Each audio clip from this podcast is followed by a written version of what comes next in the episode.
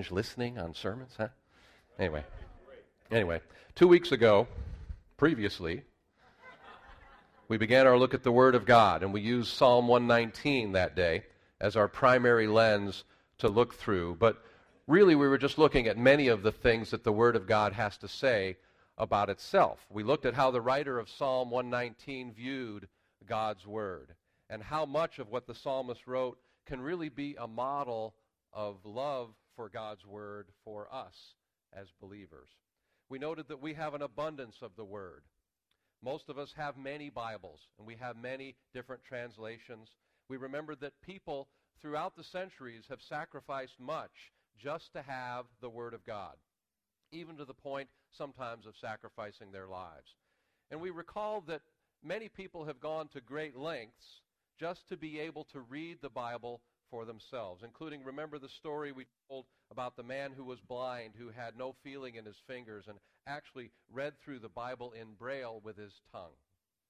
That kind of love for the Word, that kind of devotion to the Word of God, truly is an example for all of us as followers of Jesus Christ. The psalmist in Psalm 119 has actually written a love poem. He called it Sweeter Than Honey and Better Than Money. It was a love poem extolling the virtues of and his love for the Word of God. We looked at some of the reasons we might struggle with our devotion to the Word. For example, we don't like what it reveals about us when we read it. It's even offensive sometimes. Regardless of the reason, whether it's hard to understand or hard to accept, or simply, for most of us, it's just hard to discipline ourselves to read it, the Word is so important the Word is so vital to our spiritual life and well-being that we cannot forget, or as verse uh, 16 of Psalm 119 notes, we cannot neglect the Word of God. The Word is the very life of God to us. Remember, Jesus said, quoting Deuteronomy 8 3, that man does not live on bread alone, but lives on God's Word. Then Jesus also said that he himself is the bread of life. Jesus said we live on God's Word, and he said he is the living Word. So we can't really separate Jesus from the Word because he is the Word. We'll look at that idea more here in just a minute. It's important to note also that this psalm wasn't written in a vacuum. This wasn't just some ivory tower guy, um, cloistered scholar who had nothing better to do than sit and think and read God's Word. Psalm 119 was written in the real world. It was written by a real person with real problems that all of us, I think, can in some ways relate to. The psalmist says, for example, in various portions of this chapter, that he was derided. He said he was oppressed. He was persecuted. He was weary. He was slandered. He was sorrowful. All of these descriptions are in this psalm, describing the psalmist himself. Yet, God's word was life to him. God's word was life to this psalmist. The psalm is also a prayer to God for the psalmist's ability to stand firm. So much of it really is a prayer in the midst of an ungodly, degenerate people. It was a prayer in the midst of trouble. In fact, apart from four verses in this psalm, verses 1 through 3 and verse 115, this whole psalm is actually addressed to God. Yet recognizing that God's word is the key for him, a reliance on God and his revelation to us in his word is what carries this writer through all these challenges that he speaks of and actually prays about in this particular psalm. So despite the hard things in the word, despite his human nature, this psalmist, while directing the psalm to God, also tells us that God's word is faithful and God's word is true. God's word is living and active. God's word is useful to us and authoritative in everything related to our faith. There was an unknown writer who wrote this. He wrote, This book is the mind of God, the state of men, the way of salvation, the doom of sinners, and the happiness of believers. Its doctrines are holy, its precepts are binding, its histories are true, and its decisions are immutable. He wrote, Read it to be wise, believe it to be safe, Practice it to be holy. It contains light to direct you, food to support you, and comfort to cheer you. It is the traveler's map, the pilgrim's staff, the pilot's compass, the soldier's sword, and the Christian's character. Here, paradise is restored, heaven opened, and the gates of hell disclosed. Christ is its grand subject, our good its design, and the glory of God its end. It should fill the memory, rule the heart, and guide the feet. Read it slowly, frequently, prayerfully. It is a mine of wealth, a paradise of glory, and a river of pleasure. Follow its precepts, and it will lead you into Calvary, to the empty tomb, to a resurrected life in Christ, yes, to glory itself for eternity. Wow. Isn't that something? That's a lot to expect from one book. But none of this does any of us a bit of good if our absolute priority is not the Word. If we don't make it our absolute priority in our life. It's our first, our middle, and our last go to with everything in our lives for our faith and practice and a priority for our guidance and direction in life. We see that the Word was just this for the early church. There's a very familiar verse that we've read here often. It's Acts 2:42, and it says, "And they devoted themselves to the apostles' teaching, and to the fellowship, to the breaking of bread, and to the prayers." So what was the apostles' teaching? It was the Word of God, folks. It's much of what has become for us the Word of God, specifically, in their case, the New Testament and what they taught from the Old Testament. Of course, we see also this level of devotion to the Word in the Old Testament as well, and not just in the Psalms. We've seen several verses in Psalms, the last message, and even here this morning. We read in Deuteronomy chapter 6, verses 6 through 9, And these words that I command you today shall be on your heart. You shall teach them diligently to your children and shall talk of them when you sit in your house, and when you walk by the way, and when you lie down, and when you rise. You shall bind them as a sign on your hand, and they shall be as frontlets between your eyes. You shall write them on the doorposts of your house and on your gates. So, knowing all this, knowing all this, why do we neglect, or as some versions say, forget the Word of God? We've already looked at some of this. We looked at it last time. We looked at it briefly here this morning. You know, there's not enough time, right? Gee, I just don't have enough time. It's too hard to understand. At least that's what we say. There's a lack of good teaching. Maybe we don't have good teaching. Now, if you're here at TCF, I don't think that's true. And then there's just poor motivation. Let's be honest with ourselves. Sometimes we're just not motivated. We also must ask if sometimes is there a lack of spiritual hunger in our lives? And that's why we don't consume the Word as often as we should. Andrew Murray wrote, The first need for Bible study is a great hunger after righteousness, a desire to do God's will in all things. How do we accomplish this? Well, you remember the Nike phrase, just do it? That's kind of where you start. The more we feed ourselves on the bread of life, the more we hunger.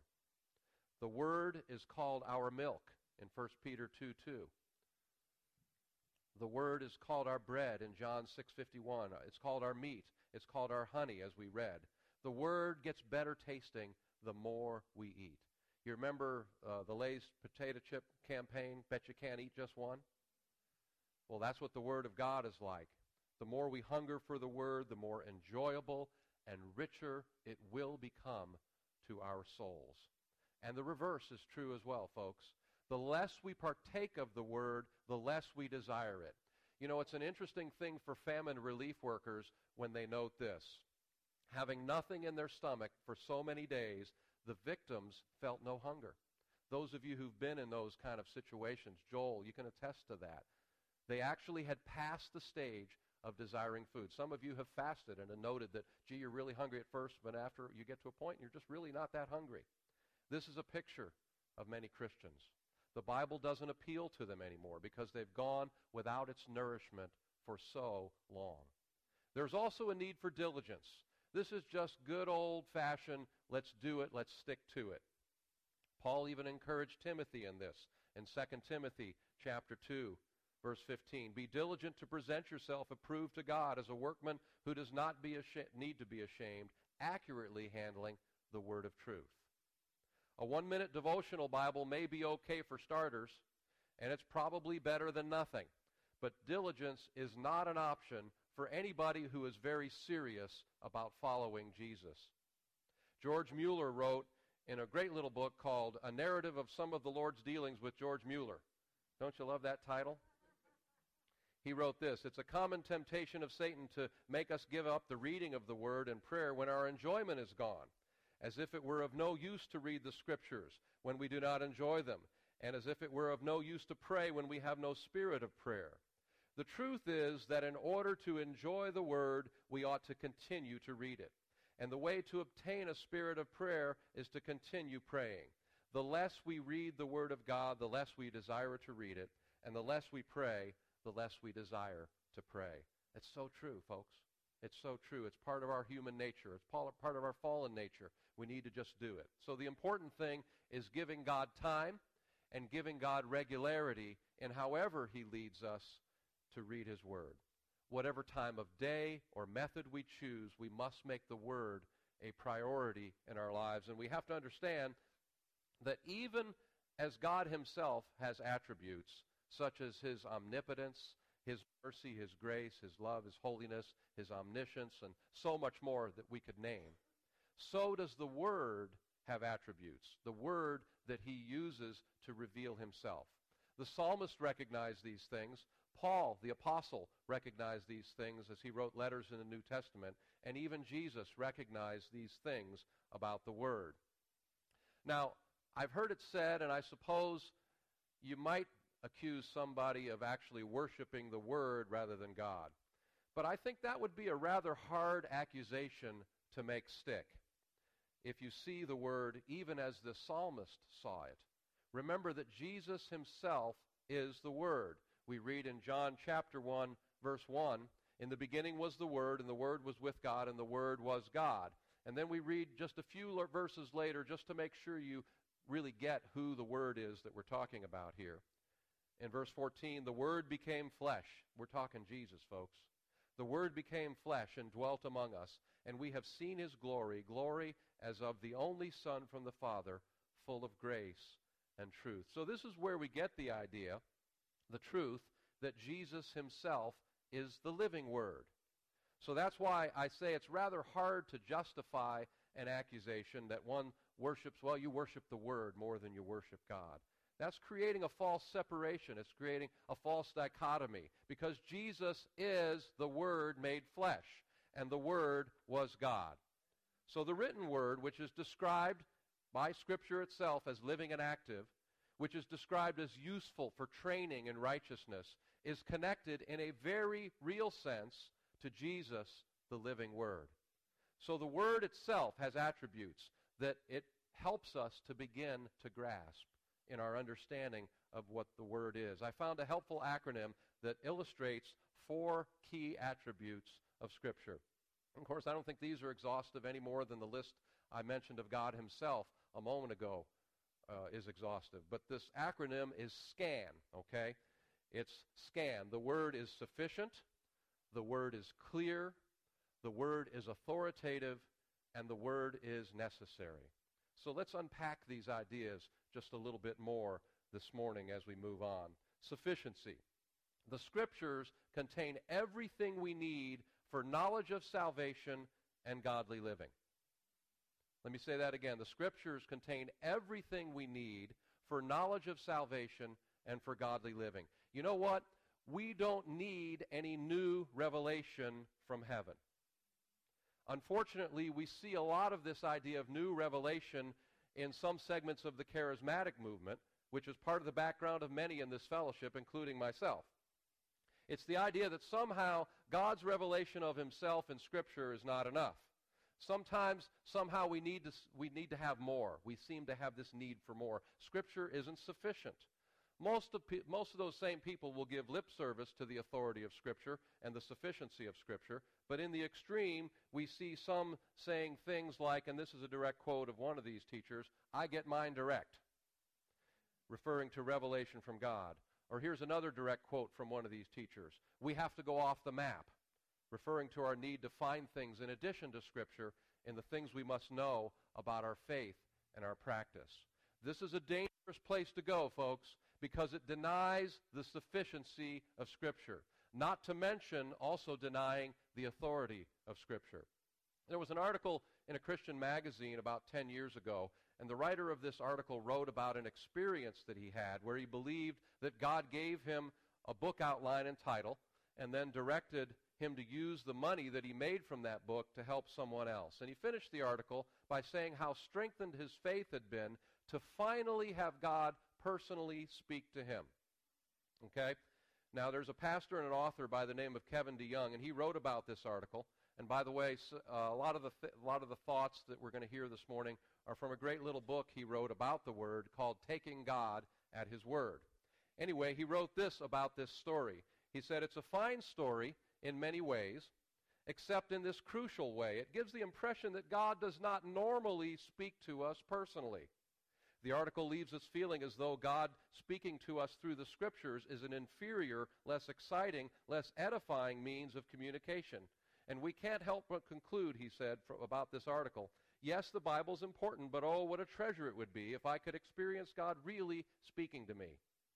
If only I could hear from the sure and infallible voice of God. Now, all of us who are followers of Christ here want that, don't we? We want to hear God's voice, don't we? We want to hear the voice of God.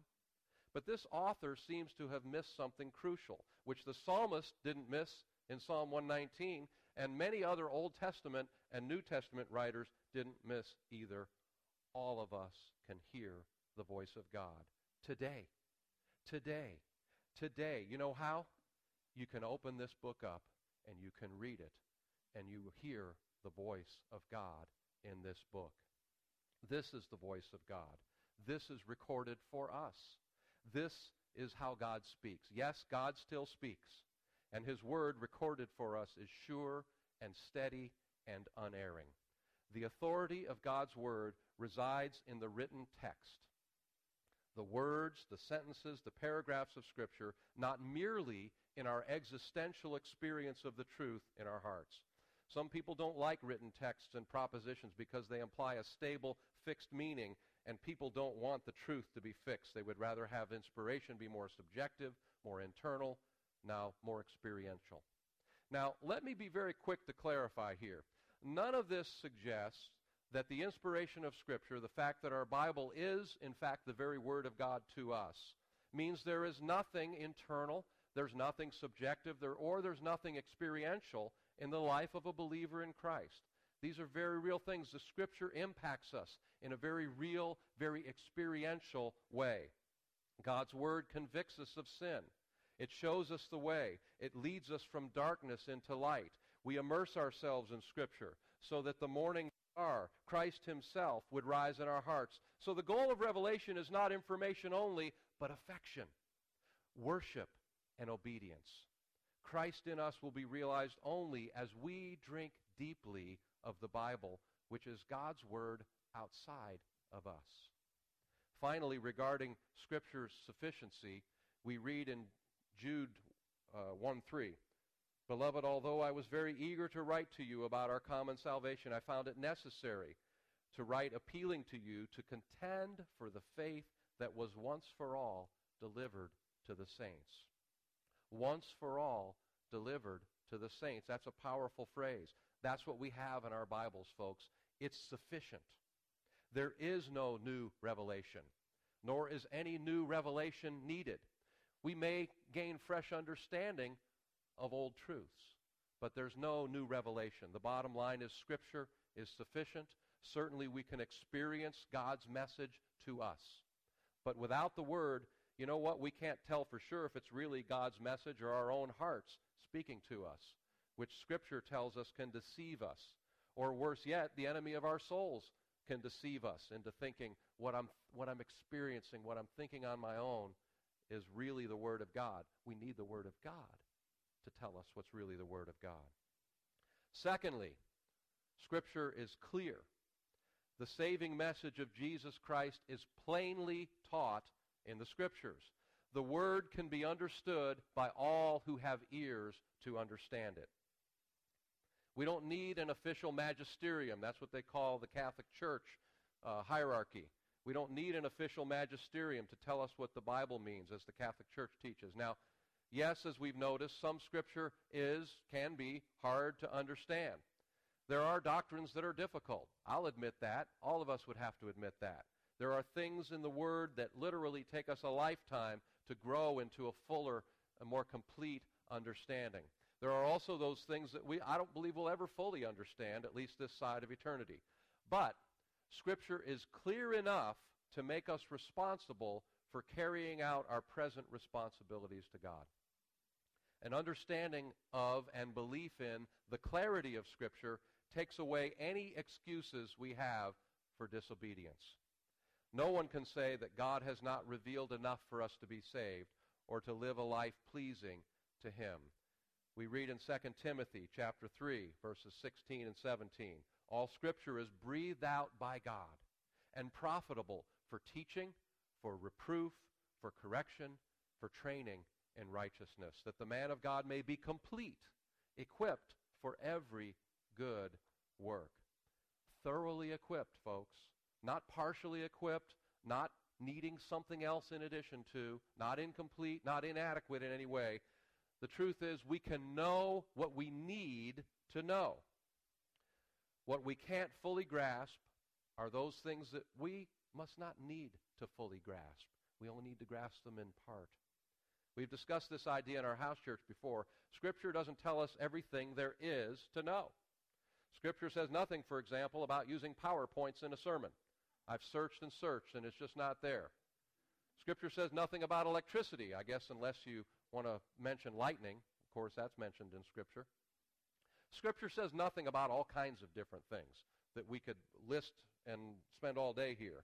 But Scripture does, according to its own testimony, tell us everything we need to know for our faith and for obedience. 2 Peter 1 3 says, His divine power has granted to us all things that pertain to life and godliness. How?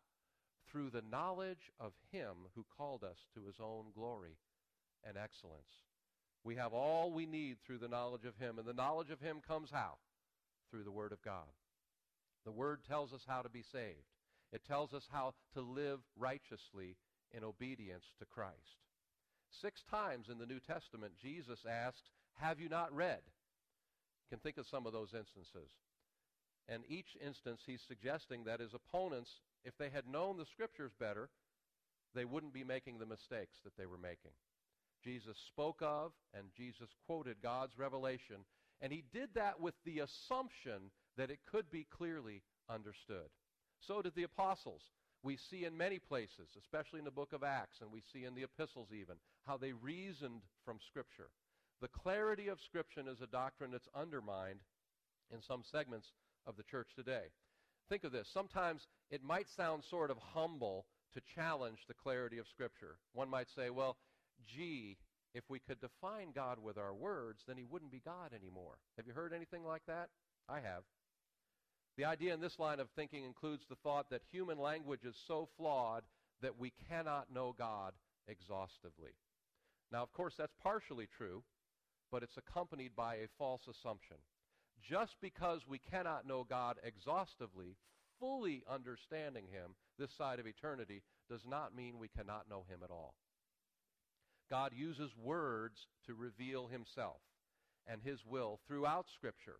For example, what did he do at creation? He spoke creation into existence. And then what does he do next in history? He speaks to Adam. He expected Adam to understand what he said and to obey. And then we see who was the first one to challenge the clarity of God's words, God's revelation of himself to Adam and Eve. Who was it? It was Satan. It was the enemy in the form of a, certain, a serpent. And what did he ask? He said, Did God really say? Did God really say? Of course, though we do have the responsibility to interpret Scripture, this is never meant to be done apart from the body of Christ. It's never meant to be done apart from good teaching or without remembering history or without thinking about what, what have they believed about this for the last 2,000 years. It's not meant to be done apart from biblical scholarship. You know, we need each other, folks. We need each other, and we need those who came before us. So the question is not whether we are haughty enough to think we have peered into the recesses of eternity and understand God completely or omnisciently. The question is whether God is the sort of God who is willing to communicate with his creatures and able to do so effectively. Can God speak? or is he gagged? Good question. Scripture is also authoritative. There's the A in scan. The authority of Scripture is another crucial attribute of His Word that we dismiss at our own peril. The last word always goes to God's Word. Let me say that one again. The last word always goes to God's Word. We can learn things in science. We can learn things in our human experience. But none of these things can or should take precedence over what the Bible teaches. We looked at some of these ideas a few weeks ago. Sometimes we find reasons to reject the Word of God because we don't want to do what it says. Or it, what it says causes us some kind of pain or discomfort in ourselves or even in our relationships. You know, I think it's very interesting to note how many people who previously, maybe throughout their whole lives, accepted the Word's clear teaching on certain sinful behaviors. And then because now someone they know has chosen to ignore Scripture's label of a certain behavior as sin, now they no longer accept the authority of Scripture, at least on that issue. And then there's always a slippery slope because they dismiss that one, and then they can dismiss the next one and the next one. Of course, the best example of this is the tidal wave of change and acceptance and even celebration of homosexual behavior.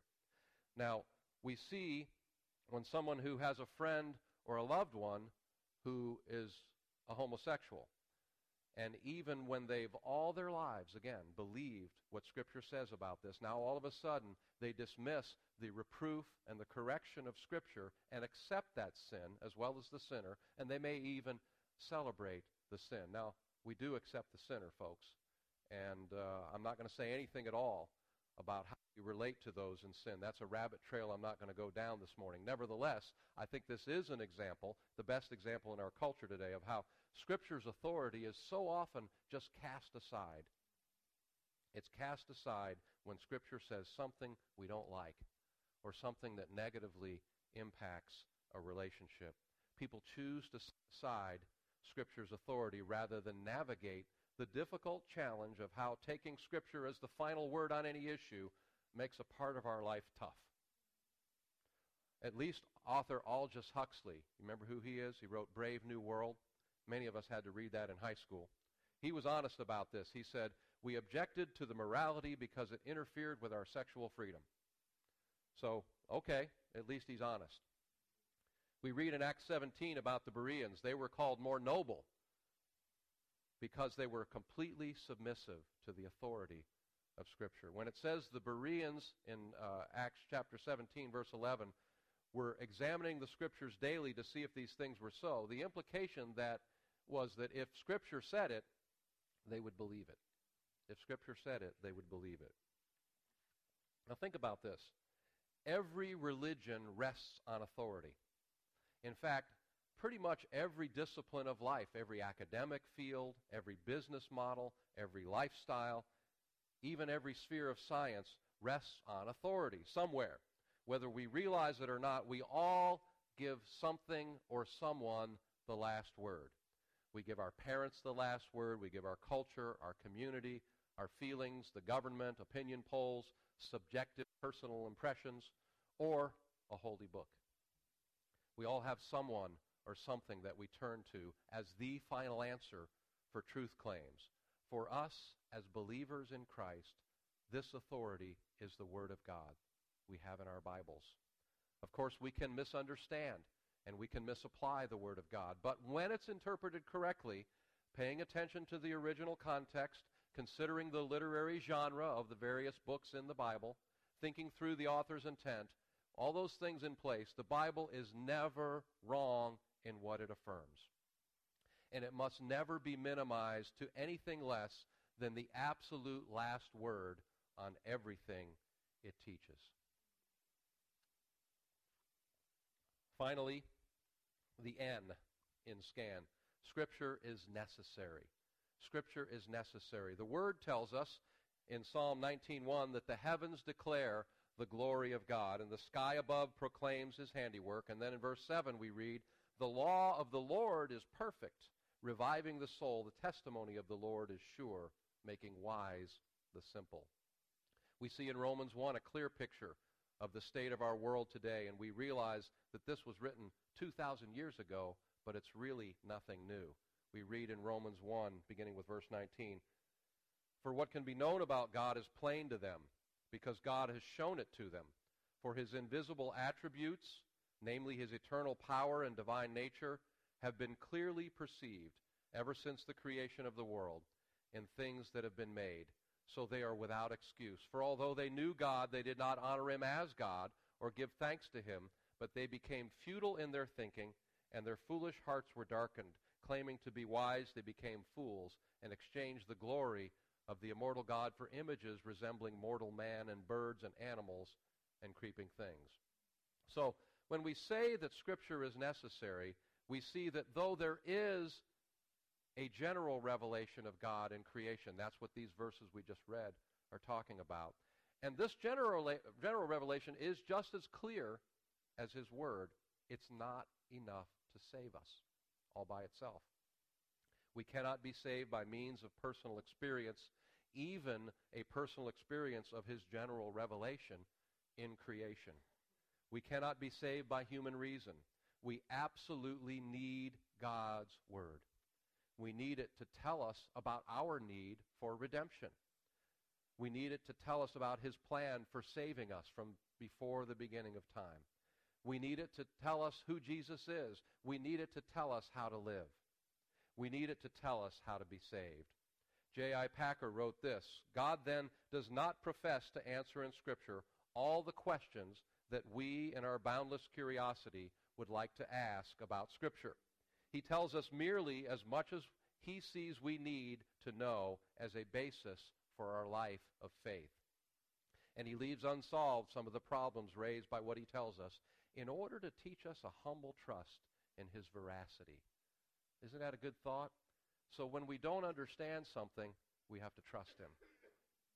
This reminds us that Jesus cannot be fully discovered on our own. But it doesn't leave us there. The same Jesus we cannot discover on our own made himself known. He revealed his love. He revealed his grace and his mercy in the flesh and in his word. The reformer John Calvin said that the scriptures are our spectacles. That's an old fashioned word for glasses, isn't it? The word is the lens through which we see God through which we see the world, through which we see ourselves. It's the way that it was meant to be seen when we see these things through the lens of the Word of God. We can't truly know God, we can't truly know His will or the way of salvation apart from the Bible. Proverbs chapter 7, verse 2 says, Keep my commandments and live. Keep my teaching as the apple of your eye. Isn't that a great idea? Think about that phrase, the apple of your eye. Think of those things that you might describe as the apple of your eye. Maybe your wife or your kids. They may be the apple of your eye. Maybe something or someone special, something or someone very valuable, perhaps of more value than anything else to you, perhaps sweeter than honey, perhaps better than money. The psalmist and even others in the New Testament saw that value and we need to see that value. Jeremiah did. He wrote in chapter 15, verse 16, Your words were found, and I ate them. And your words became to me a joy and the delight of my heart. For I am called by your name, O Lord, God of hosts. You might ask this Why does it matter if the Bible is my heart's delight? You might think, I thought this book was about Jesus. Yes, yes, exactly. Once we see what the Bible is actually all about, the glory of God and the work of His Son, our heart explodes in joy. Worship is echoed from the Word. The heart exults in the exaltation of God. Christians love the Bible not simply for the facts, not simply for the truths we find, but because the Bible ushers us in to the worship of God. We learn more about God. We see God's awesome love and power. We see the great story of God and his love for rebels. We are thrown at the feet of God and humbled by his grace. And there, in the words of God, we discover and worship the Word, the living Word of God, Jesus Christ. we see God's Word as sweeter than honey and better than money because having Christ live inside of us is sweeter than honey and better than money. God's Word is enough or sufficient. God's Word is understandable or clear. God's Word is final or authoritative. God's Word is necessary. As we prepare to close, I want you to prayerfully listen. I'm going to read just a few verses from Psalm 119. And as I read these, uh, make these psalmist words into your own prayer as we begin our closing prayer. And then ask God how He would have you respond to this word this morning about His Word. Oh, that my ways were steadfast in obeying your decrees. I seek you with all my heart. Do not let me stray from your commands. Praise be to you, O Lord. Teach me your decrees. Open my eyes that I may see wonderful things in your law. Let me understand the teaching of your precepts. Then I will meditate on your wonders. Keep me from deceitful ways. Be gracious to me through your law. Give me understanding, and I will keep your law and obey it with all my heart. Direct me in the path of your commands, for there I find delight. Heavenly Father, we're grateful for the wonderful Word of God. We're grateful that to us it is truly sweeter than honey and better than money. Father, we recognize our own frailty and our own weakness in seeking after you. And Lord, we recognize our own frailty in the lack of diligence or discipline we have. We recognize our own frailty as we look to the Word and resist parts of it that impact our lives in such a way that make it hard for us.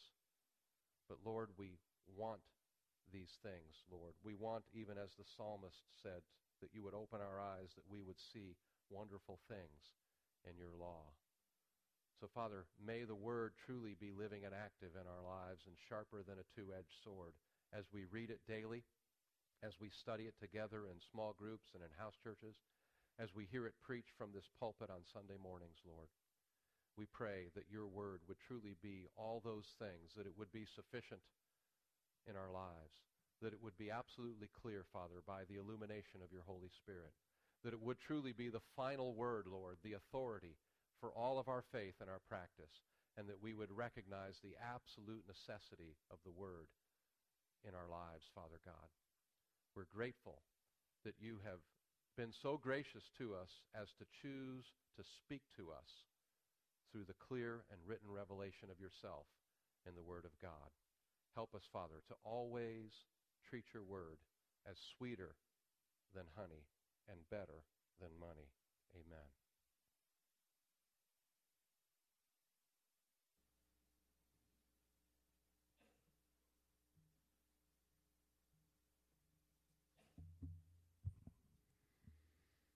Thank you, Bill, for being faithful to bring this two part series to us these last several weeks. And uh, Thought your acronym was, was amazingly helpful.